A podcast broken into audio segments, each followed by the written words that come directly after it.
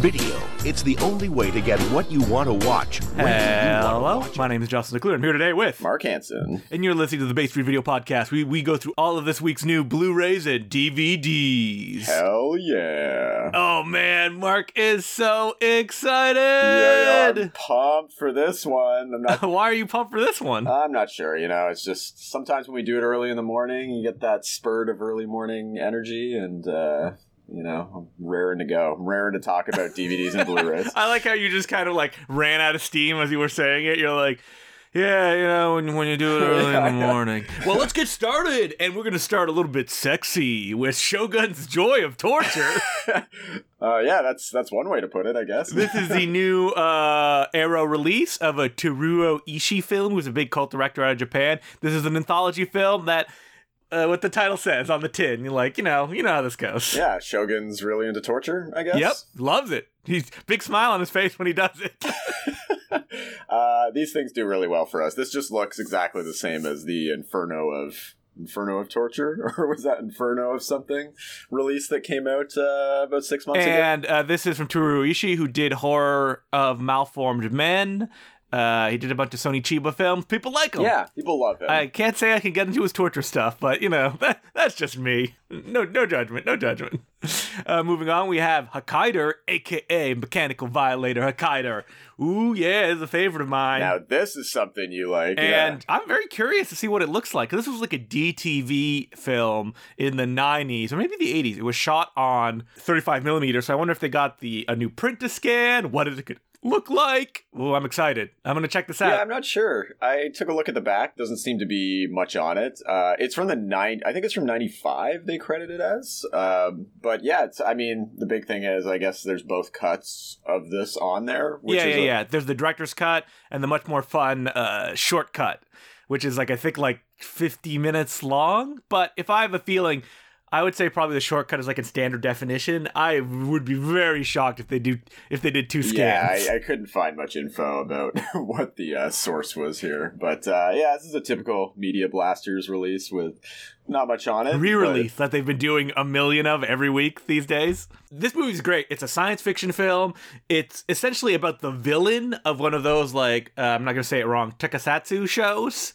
Uh, but he's the hero. It's post-apocalyptic. He rides on a motorcycle with a shotgun. There's stop motion. There's monsters. Oh, it's great. good stuff. And this has like never really been available before, right? in uh, North America. Media Blasters put it out. I have the DVD that they uh, put out because back in the day at Fan Expo, there used to be a DVD place that would sell all the like old Media Blasters uh, stock, Media Blasters, Media Blaster stock for like five bucks a disc. Ah, those were the days. yeah, gonna blow out all that old product. Oh yeah, they're like we need we can't sell this. All this Raro video uh, releases that now go for like seventy dollars. It just they were selling it for nothing because they couldn't get rid of it. Oh yeah, now they're collectors. Uh, items. moving on, we have Legion of the Night, directed by Matt Jaleski. Uh, from what I hear, he's very right wing now on on Twitter. Oh no. yeah, according to my friend who um, I watched this film because he had the original VHS tape, which is really rare, and now it's out on DVD with a terrible cover. Oh boy! Yeah, it makes it look like some new like VOD sci-fi movie or something. Okay, what is going on there? I don't know what they're. This company is called Film Trauma. I don't know if we've had much from them in the past, or if they're a new company. I company. think they're an MVD They are. affiliate. Yeah, we get their stuff through MVD, but I've never. I don't think I've heard of this label before, unless we got some stuff and I just don't remember. But uh, yeah, uh, I guess they're dipping their toes into the uh, sort of that SRS sort of uh, catalog kind of vibe. Yeah, kind of. This one's fun because it's shot on 35 millimeter. It's an action film. I think the problem that I had with it when I watched it is that they try to be so slick that they kind of miss like gore gags and stuff like that because film costs a lot of money, so they avoid that kind of stuff. Right, right. But you know, I'm glad it's finally out on DVD, and I feel like if it's going through SRS, it's a little company. It's probably like very cheap, right? Yeah, it's not too bad at all. I mean, it's a little more expensive than the SRS disc, but not by much. Um, and What the I hell? Know, I know. No, thank you then. Come on, you'll pick it up anyway. No, I'm not gonna pick it up. Actually, I was looking at my reviews and I was like, eh, I didn't like it that much. All right, so I'm saving up for a new camera. I need that money. Uh, our next Stop buying DVDs. our next review is only the good parts, a trailer compilation from that same company, Film Trauma. yeah, it's another trailer compilation. So Okay, Yeah. Moving on. yeah.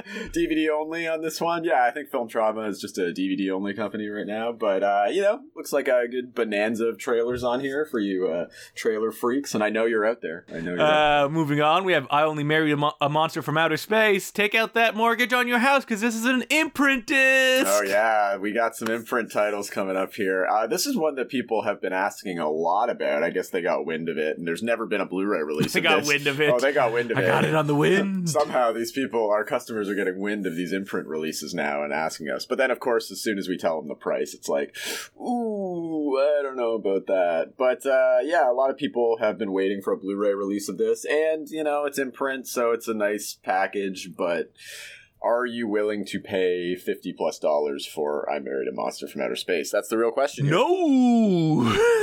no, are you not? uh, never seen it. Uh, I would like to see it. I don't want to see it fifty-five dollars worth of it. Fair enough. Well, you can always rent the DVD from us, and then, you know. Oh, did you guys put out the DVD? Shocking. Oh, we've had the DVD for years. You know, D- Oh, like the old oh, oh, the DVD. DVD. No, thank you. No, thank you. All right, so moving on, we got more imprint discs. We have I closed the window, so I'm reopening it, which is why I'm trying to buy time. Sorry, wrong number. Cla- yeah, we're in the classic section now. We got some classic film noir. This is another one that's never gotten a North American Blu-ray release, so people are definitely excited about it. This has always been an insanely popular noir for us, as most noirs are. What do but- what do people see in noirs? Why is it noirs that they always want to go to? Is it because it reflects the fatalism they feel they're experiencing in their own lives? yeah, I think that's that's exactly why it is. Uh, no, I don't know what it is. I think there's just there's a real like art to film noir that really resonates, you know, throughout throughout time. I think. Wouldn't you say? I don't know. You're not a film. oh, a fan? huge film noir fan, but I'm just curious as why that's one that people will just instantly go to, as we've talked about on this podcast before. Yeah, I would say film noir in terms of like old movie genres is definitely the one that resonates the most with our customers. Like we will put anything in our film noir section and it will fly out of here, whether for rental or for sale. So Yeah, I'm just fascinated, like what they're hoping for. Like, what what what is it like the best film noir for a customer that is buying those kind of titles? Yeah, I don't know. Is it there's like a level of escaping into another time or something that people really enjoy? Is that what it is? Mm, yeah, you know what? It's probably something like that because it's so representative of the era when it was made, and and it's dealing with tropes they can recognize. Exactly right, and you know, there's always there's often some you know World War II themes in there with a lot of these, and not this one or anything, but you know, people love their World War II themes, World War II noirs. Now that's big. Speaking of films that are not noirs that Imprint is putting out, they're putting out Rage from 1966. yeah, and not George C. Scott's Rage, not Nicolas Cage's Rage. No. No, this is the Rage about a man who gets bitten by a dog and has to race to the city for treatment. This is a Mexican film, too. yeah. This is a real. I've never heard of this one, but I'm really uh, intrigued by the premise here. I was like, oh, this sounds great. I should pick it. Oh, Imprint. Yeah. yeah, fork out those dollars. Um, this is a great premise, though. I mean, I love the whole like getting bit by a rabid dog thing and like trying to figure out how to stay alive. Uh, I think that that's fun. You know, wandering through the desert, I can get behind that. Have you ever heard about the Barrens? The uh, Darren Lynn Bousman man gets bitten by a rabid dog, goes to the like forest in New Jersey, and he gets stalked by the New Jersey Devil. Oh man, double whammy! and the New Jersey Devil is like a big practical creature that can't oh, move. beautiful! wow, that day just went from bad to worse. Well, in Rage, I felt that if you get like bitten by a rabid dog, you're pretty much done for. Isn't that I how it think works? so, yeah. But I'm I'm assuming he maybe you know in rage he survives at the end. Maybe not. Maybe it's nihilistic and he doesn't survive. I'm, I'm Maybe not he gets rage powers. Maybe it was one of those nuclear rabid dogs. Yeah, I'm really intrigued to see where this movie goes. Have you Uh, ever been bitten by a dog and have to get g- g- get shots? No, I never have. I've had dogs come close to biting me before, um, for some reason, but um, I've never actually been bitten. I was once uh, just walking with a friend, like I was a really small kid, and a dog just ran out of a house and bit me. And my babysitter at the time was like, "Oh, walk it off, walk it off." And when my mom got home, she was furious.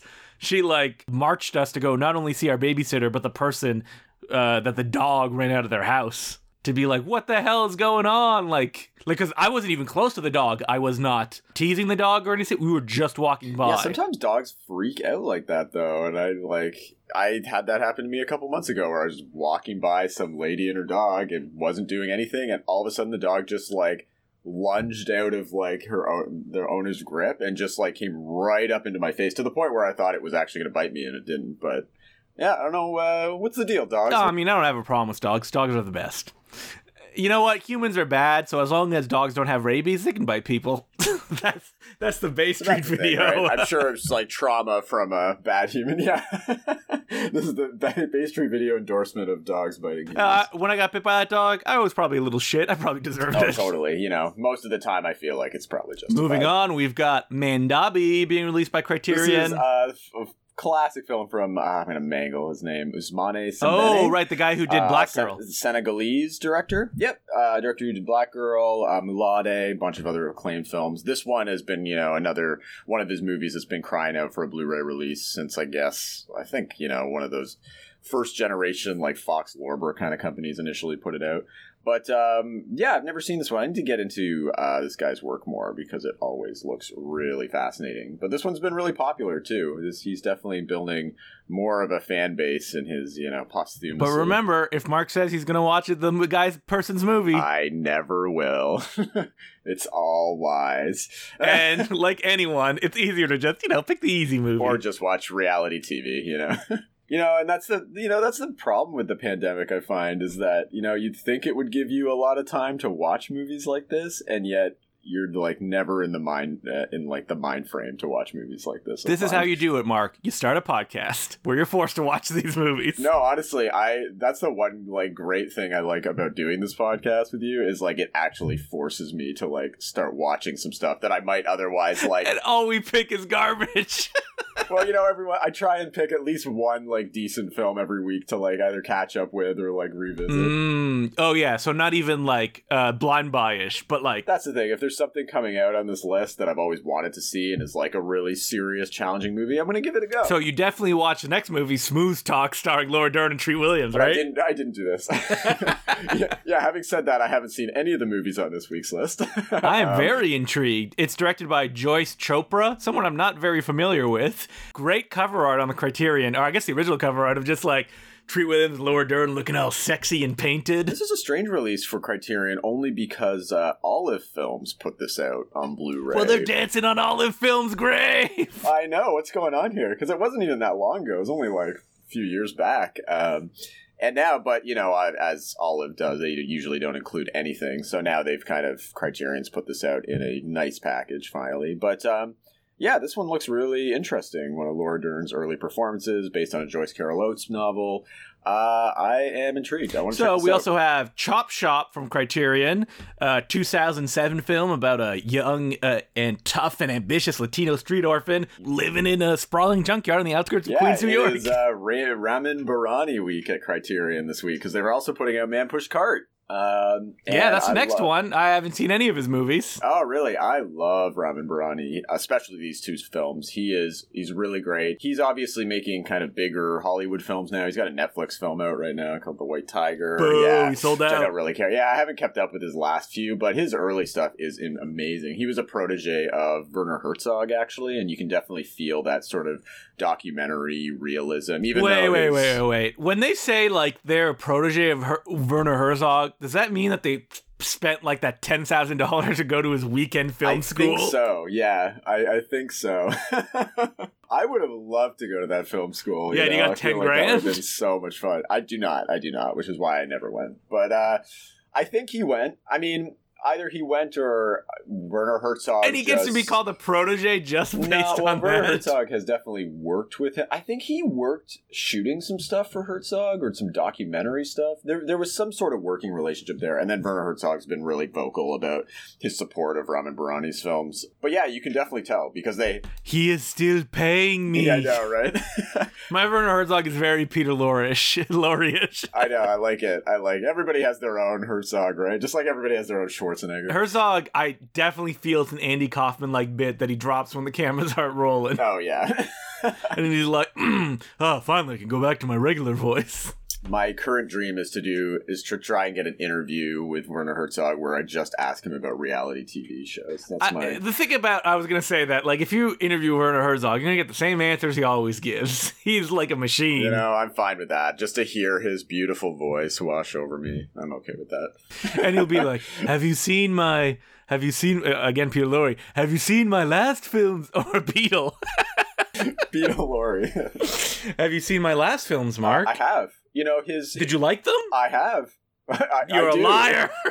I am not lying. I, I will say that his uh, Family Romance LLC, one of his more recent films from this year, was one of my favorites of this past year. right, that did come out. I remember most people yeah, not which liking I know it. a lot of people hated. Yeah, I found it really fascinating. Oh, but oh, but Mark, yes, that movie's fine. But what about my true passion, Salt and Fire, and Queen of the Desert? well, I'll admit I have not seen Queen of the Desert. Uh, yeah, I know. It just that one never really interested me. oh, okay, okay, it's okay, Mark. How about Salt and Fire? You love that did- one, I saw Salt and Fire at TIFF with Mr. Herzog, and you loved it, right? And I appreciated it. I'll say. How dare you? this interview is over, and I was going to talk so much about, uh, About the wife of Be- Beverly Hills. No, Werner, I love it. I love Salt and Fire. I'm sorry. Um, you know what? I don't mind Salt and Fire. It was okay. I was. Uh, uh, it's all I kind of remember from that screening though is sitting next to a guy who was like a huge super fan of like some physicist guy that was in that movie. I'm like blanking on what his name was. There's some like rock star physicist kind of theoretical dude in this movie. Uh, it is Lawrence Krauss. Do you know that name? I don't know.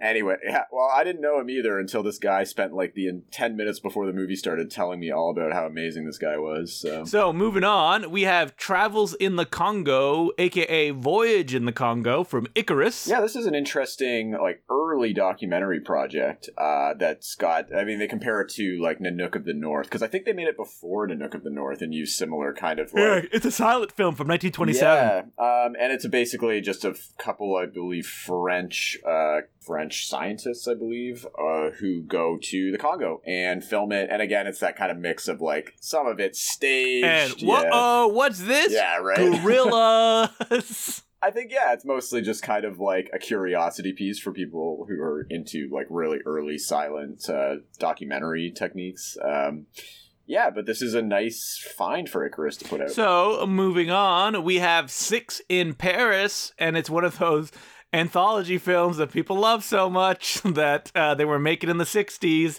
This one has such luminaries as Claude Chabrol, Jean Douchet, Jean-Luc Godard, Eric Rohmer, Jean Rouch. They're all making little shorts that are eh, probably not that know, good. People seem to like this. I've never gotten around to this one, but I've always been Oh no. Icarus put it out. They did. Um, yeah, I mean, whoa, you got beef with Icarus? I like Icarus. Uh, aren't they pretty expensive too? yeah, they're a little expensive, and it's for D for DVD only. Sorry, all these companies that start with I, I'm like, oh no. No, you are correct. Icarus is a little a little pricey, and they only or they don't always only do DVDs, but they only did a DVD for this one. And unfortunately, they took off all the special features that were on the previous. Uh, I think it was like Fox Lorber or something release. Um, so that's a shame, but it is re- restored. But it's only on DVD.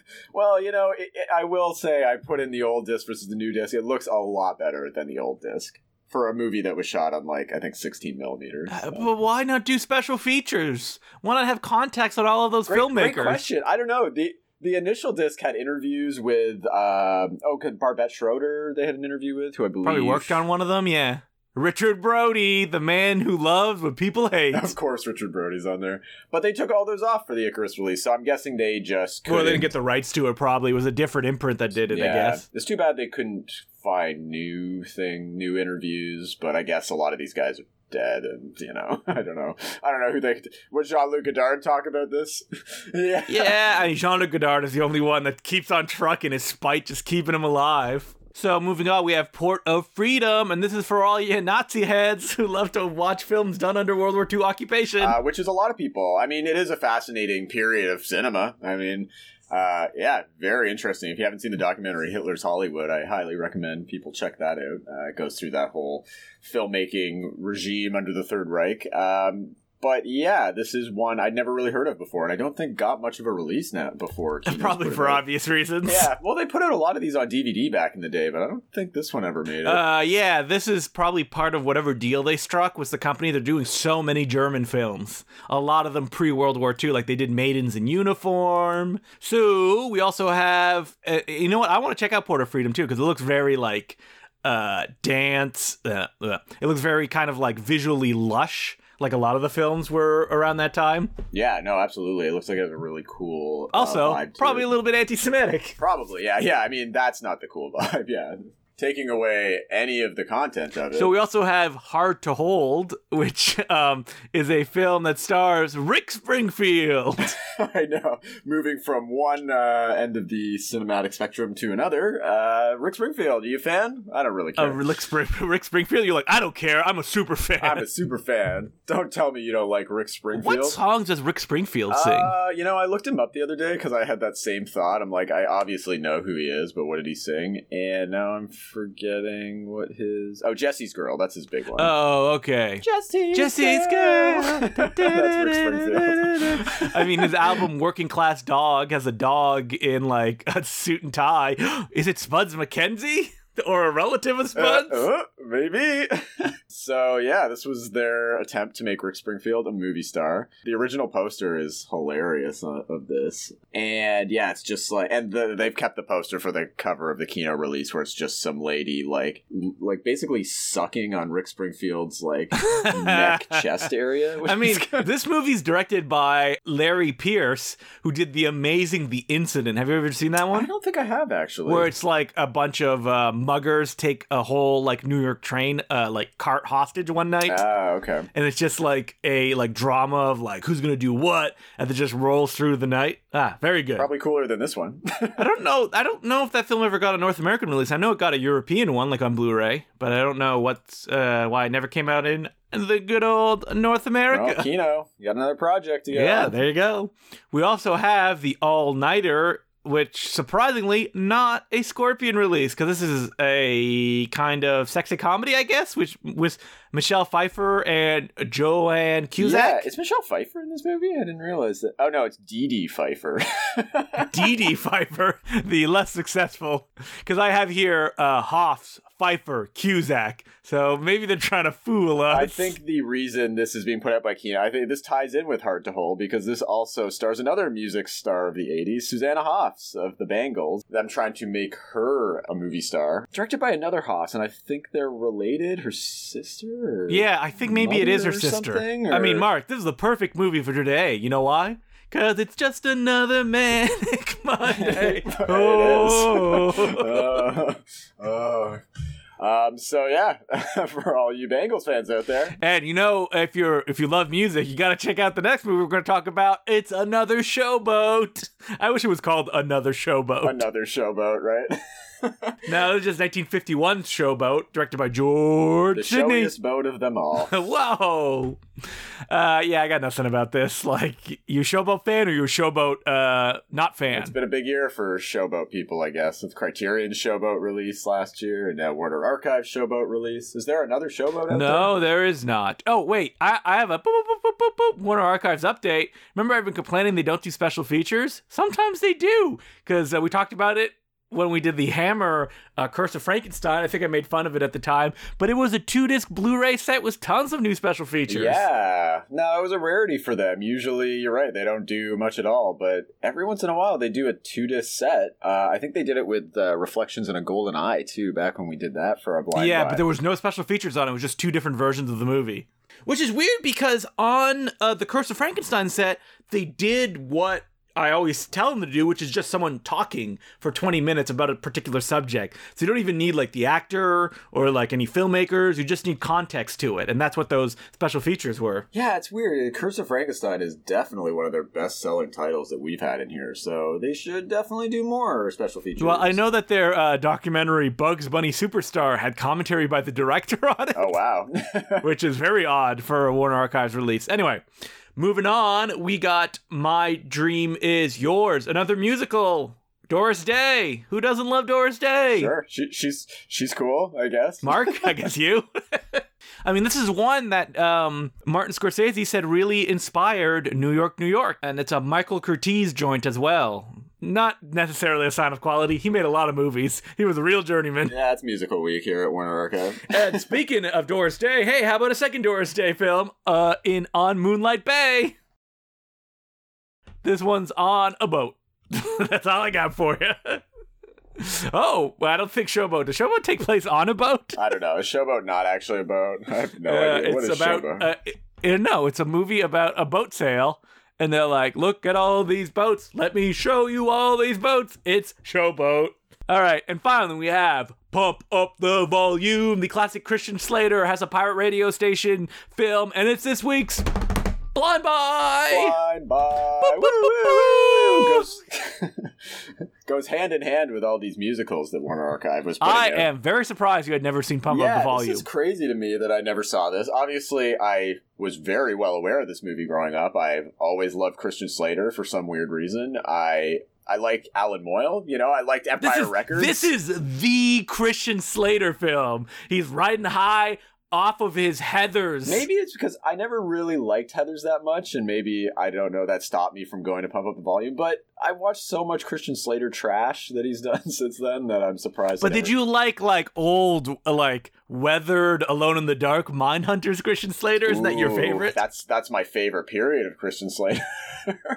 I love Alone in the Dark. That's probably my favorite you Uwe Boll love movie. Actually, Alone in the Dark. That film is so bad. Alone in the Dark is so funny. I think that's my favorite Uwe Boll movie. Actually, it's just so ridiculous. I have to think about it. I really like BloodRayne because he had like money on that one, and it has like drunken Michael Madsen, drunken Gina Carano, drunken Ben Kingsley, drunken Billy Zane. Everybody's drunk. I mean, I think I like In the Name of the King a little more than BloodRayne, Oh, though. in the name of the king is wild. That Burt Reynolds speech when he dies, so good. Matthew Lillard alone in In the Name of the King is worth the price of admission. His line readings are hilarious. I think he has one where he's like, I am your king. Yeah. yeah, Alone in the Dark I quite enjoy. And I've always liked Christian Slater. So for some reason, I, yeah, I'd never seen this. I think I'd seen a lot of this on TV growing up. Like Oh, me too. I had seen so many scenes. I remember the uh, FCC like uh, driving around in a in a van trying to take him down. Yeah, yeah, right. Um, and you know what? Uh, so I've been waiting to see this for a while. I was worried it was going to be a little lame, you know, kind of dated, and it kind of is. Uh, but I still had a lot of fun But with isn't this. it about just running your own podcast? It kind of is, you know, and like, well, first of all, you haven't seen this movie, and was there was there a reason you haven't seen this movie? Uh, I felt like I had kind of seen it because I vaguely remember the TBS screening. Right, that's the thing. I feel like maybe we both saw it. Maybe combined, you know, the parts we saw on TV, we both saw the entire thing. Yeah, together. probably if we just talked about it through. And I don't know, it's just not something that I was like, I need to see it. Even though I love the idea of someone doing like something kind of illegal to uh, spread. Uh, you know their message. That sounds like I want like a like a militant group to start. Yeah, right. no, but I mean like artistically. Like I like that idea of like pirate radio stations and stuff like that, which supposedly was not a big deal in America, but was a big deal in Europe, especially the UK. yeah, totally. This was kind of like a different sort of thing to to explore for North American audiences, right? And it is directed by Canada's own Allan Moyle. Allan Moyle, yeah, he's always he's had a fascinating career, right? I mean, he started in Canada briefly, but then kind of just went right to the U.S. Oh yeah, the movie like- The Rubber Gun, which has never gotten a DVD release and is super fun. Mhm. Uh, and then Times Square, which I know people don't really like, but people, I think people have come around. Oh to. really? I really like Times Square. I thought people liked that movie. Yeah, well, it's like super out of print now too. That's like begging out for some sort of re-release. Uh, but then, of course, he's probably best known for like his like Gen X defining. Ugh. Empire Records. Yeah, Empire Records felt more dated to me because I rewatched that again several years ago, and that wasn't as great as I remember it from my earlier years.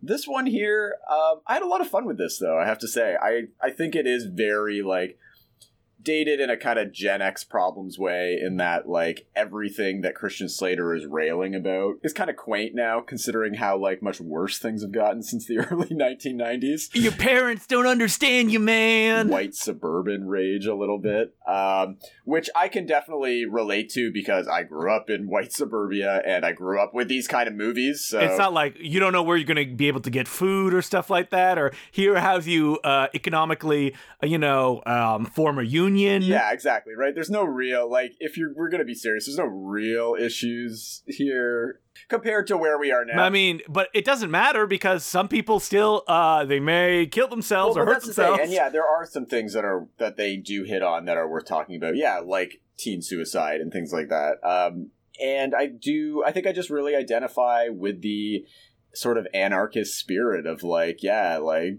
fuck parents, fuck teachers, like fuck everything, like the anti-authority kind of thing. Just really still kind of resonates with me. So even though it was yeah, like, because they suck. they suck. And I don't know, Christian Slater is just cool. I mean, he's kind of like a dork, but just the fact that he runs this pirate radio station and nobody can figure out where it is. I love all the different tricks that he has to like mask the location. Like you keep thinking they keep setting it up like he's going to get caught like a number of times throughout it. And then no, it's just like a trick. He's like basically tricked the authorities to think it's somewhere else or whatever.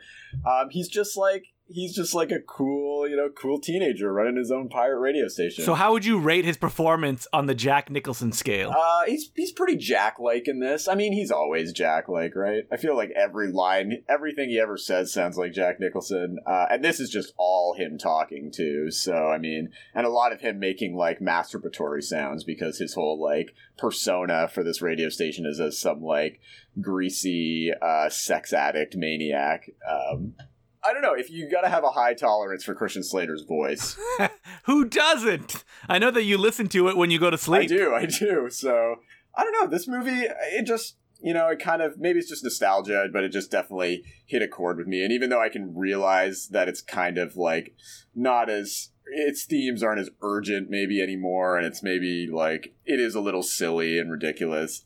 I still think there's a lot here that to have fun with, and Oh yeah, definitely. I don't know if you, yeah, if you're into that like anti-authority kind of thing, and who isn't, right? Because you're kind of lame if you aren't. Then yeah, authority sucks, authority man. sucks. Then I think you'll have some fun with this. And there's a great, and also we should mention there's a banging soundtrack to this. All the uh, Oh bunch yeah. of great tunes. Um, a lot of great, you know, like grungy or like to like rock songs, like pre-grunge kind of rock, like Pixies in there. But there's also a lot of like earlier hip hop in there too, which was nice to see. It's just got a really like kind of diverse and cool soundtrack. So that's two thumbs up for pump up the volume. Oh, two thumbs up. Yeah, no, big, big, big fan. Yeah, I, I really like this the more I think about it. And also, in other Christian Slater news, and as a quick aside, we have another gem from the, I guess, golden era of Christian Slater movies hitting our wall, but it's not necessarily a new release, so I didn't really put on the list. But you remember Gleaming the Cube? Uh, I only know about it ironically in my video store days. Okay, well, you know, the year before Pump Up the Volume, I think it was in between Heathers and Pump Up the Volume, or it was like right in there. Christian Slater played a uh, cool skateboarder dude in Gleaming the Cube, which is about a skateboarding crew that uh, gets involved in. There's like uh, basically Christian Slater's adopted brother is killed by like mobsters, like Vietnamese mobsters, and he has to go figure it out. Um, hilariously stupid movie. Oh, so Christian Slater is playing Mark Wahlberg in this movie. Basically, basically, uh, hilariously stupid movie uh, that's been out of print forever. But we just imported a an Australian DVD of it that people have been going wild about because people really like this movie apparently just as much as Pump Up the Volume, I guess. Uh, but the notable thing about this movie is it's got real skateboarders like Tony Hawk and people like that because I don't really know real skateboarders aside from Tony Hawk. You're like Tony Hawk, Tony and, Hawk and miscellaneous. others. Yeah, I just know Tony Hawk's pro skater. All right, all right. So pick up Gleaming the Cube now at Bay Street Video. So yeah, you can do a Christian Slater double bill this weekend if you want. So uh, moving on to new stuff. New, new, new, new, new. All right, I shall take it away. Don't have as much stuff this week, But we'll start off with the Croods, a new age. yeah, they're Didn't back. we just talk about the Croods recently? Yeah, we did. Um, but it's a new age, Mark. A new age. it's hard for me because you you know I love Nicolas Cage and I try and see everything that Nicolas Cage ever you know appears in. You're not to watch this. Still haven't seen this one yet. I don't know if I'm going to get around to this. Um, I'm not going to watch this. I mean, if you listen to our episode where we discussed the first Croods for our blind buy, I wasn't really a big fan of that, and this kind of just looks like more of the same. But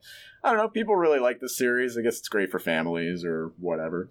Uh, otherwise, we've got The Last Vermeer, which is the perfect kind of, you know, bougie World War II leading art movie for older crowds, I think. It Stars Guy Pearce and Claes Bang, who's from um, The Square and The Burnt Orange Heresy. Uh, and this is about an artist suspecting of selling a valuable painting to the Nazis, but there's more to the story. no more World War. II movies. We've had know, enough. Kind of got middling reviews, but you know, older old, older audiences definitely like this kind of stuff. So yeah. Otherwise, for you know hipper, cooler stuff, we've got Silk Road, which is about the infamous dark web sites. Do you know much about Silk Road? Uh, yeah, the dark web where you can uh, trade uh, bitcoins for drugs and assassinations, right? Yeah, so it's about the guy. Yeah, so this movie is like a biopic about the guy who started that up, and then the you know, and then he's like uh, chased after by a DEA. Isn't it like a real cheapo biopic? Uh, that's what I hear. I mean, Jason Clarke's in this, but he's like the biggest name. Oh, yeah, I what a would sign of say. quality, Yeah, Jason exactly, Clarke. Right. Um, otherwise, yeah, I don't really know the director. Yeah, I think this is pretty. This is like a low tier sort of Lionsgate release. So. Oh yeah, he made like a Night Stalker movie. He's one of those guys who like somehow he's directing like westerns Right? that Yeah, you never this, see. This one in particular got like mixed reviews, so I don't know. he directed a western that starred Lizzy Caplan. Really? Which one is that? The. Last Rites of Ransom Pride. It came out in 2010. It starred Dwight Yoakam, Lizzy Wow. Caplan, Scott Speedman, Kris Kristofferson, Jason Priestley, Peter Dinklage, and I kid you not, last credited role as Vagabond number one, Mark Hansen. no way. Are you kidding me? well, you know, my acting career started and ended with the, the last rites of ransom. Whoa! The actor Mark Hansen kind of looks like Nick Cage. Yo, look at my photo. Oh, wow. I do look like Nick Cage, eh?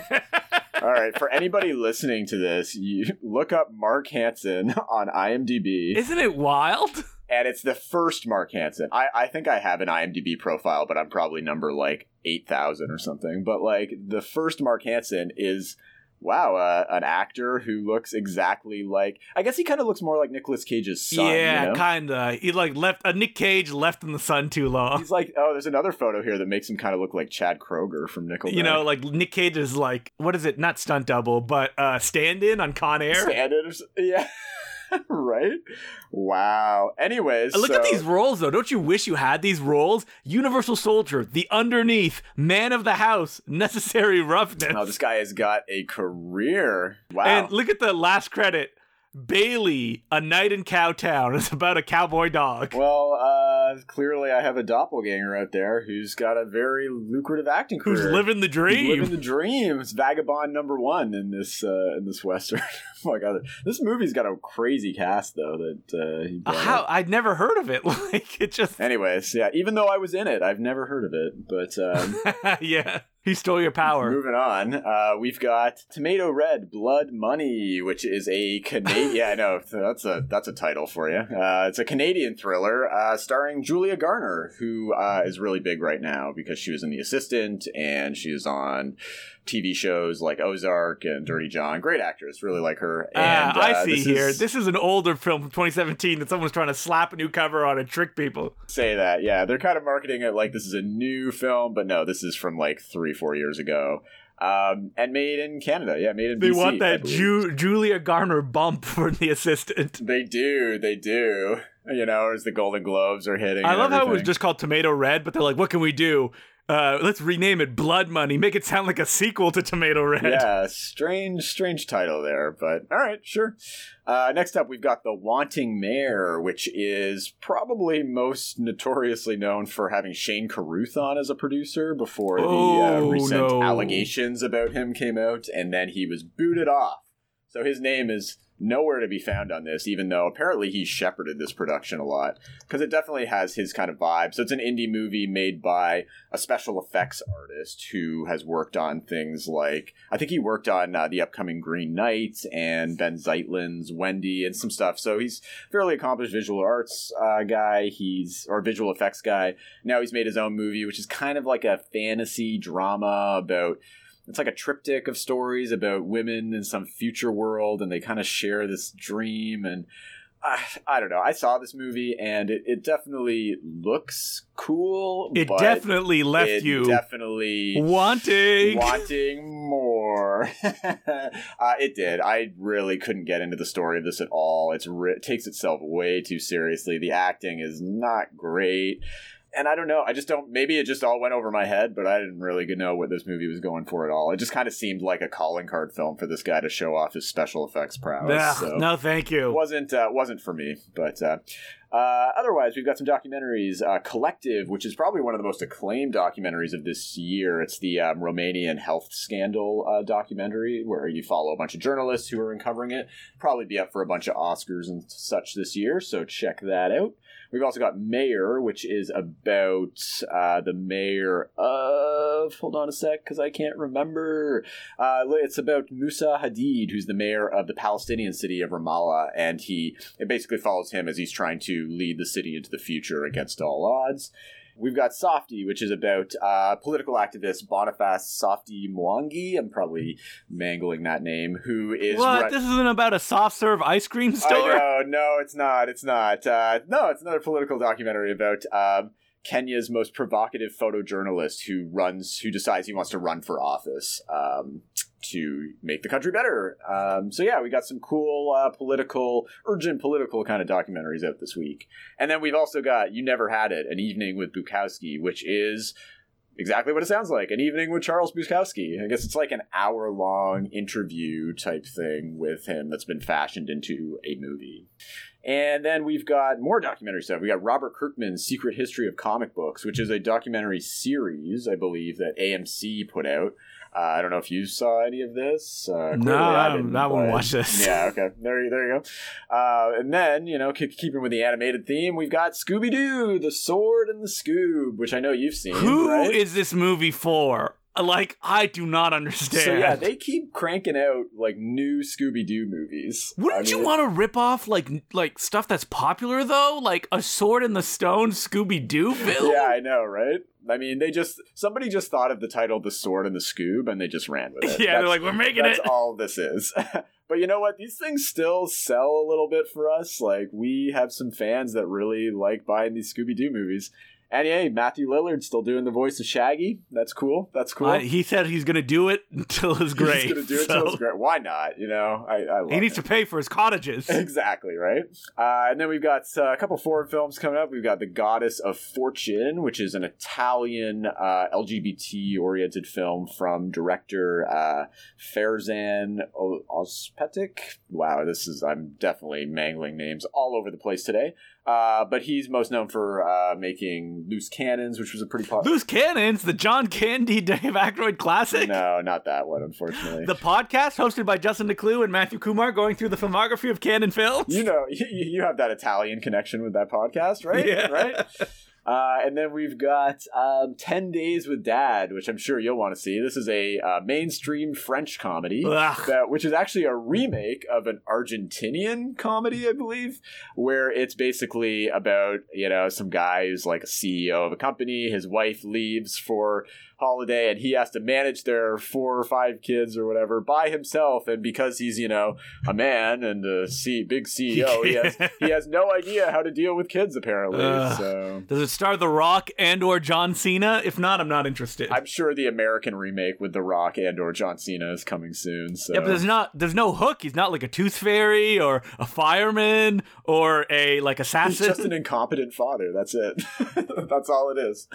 And then let's round things out with a couple of horror titles here. We've got Centigrade, which uh, basically is just about a couple who are, I guess, on a road trip somewhere, somewhere in a on, in the snowy terrain, and they get their car gets trapped and they get snowed under and they basically get trapped in their car like oh under my god! I would rather the one where the people get trapped in the pool. Thank you very much. When the cover goes Oh, over know, them. I've never seen that movie. I gotta I gotta get on that. Oh, this, Um, as we said before, this is being a newer movie being released by Shout Factory, which is the yes, kiss of death. Show Factory. So it could be the kiss of death. So I don't know.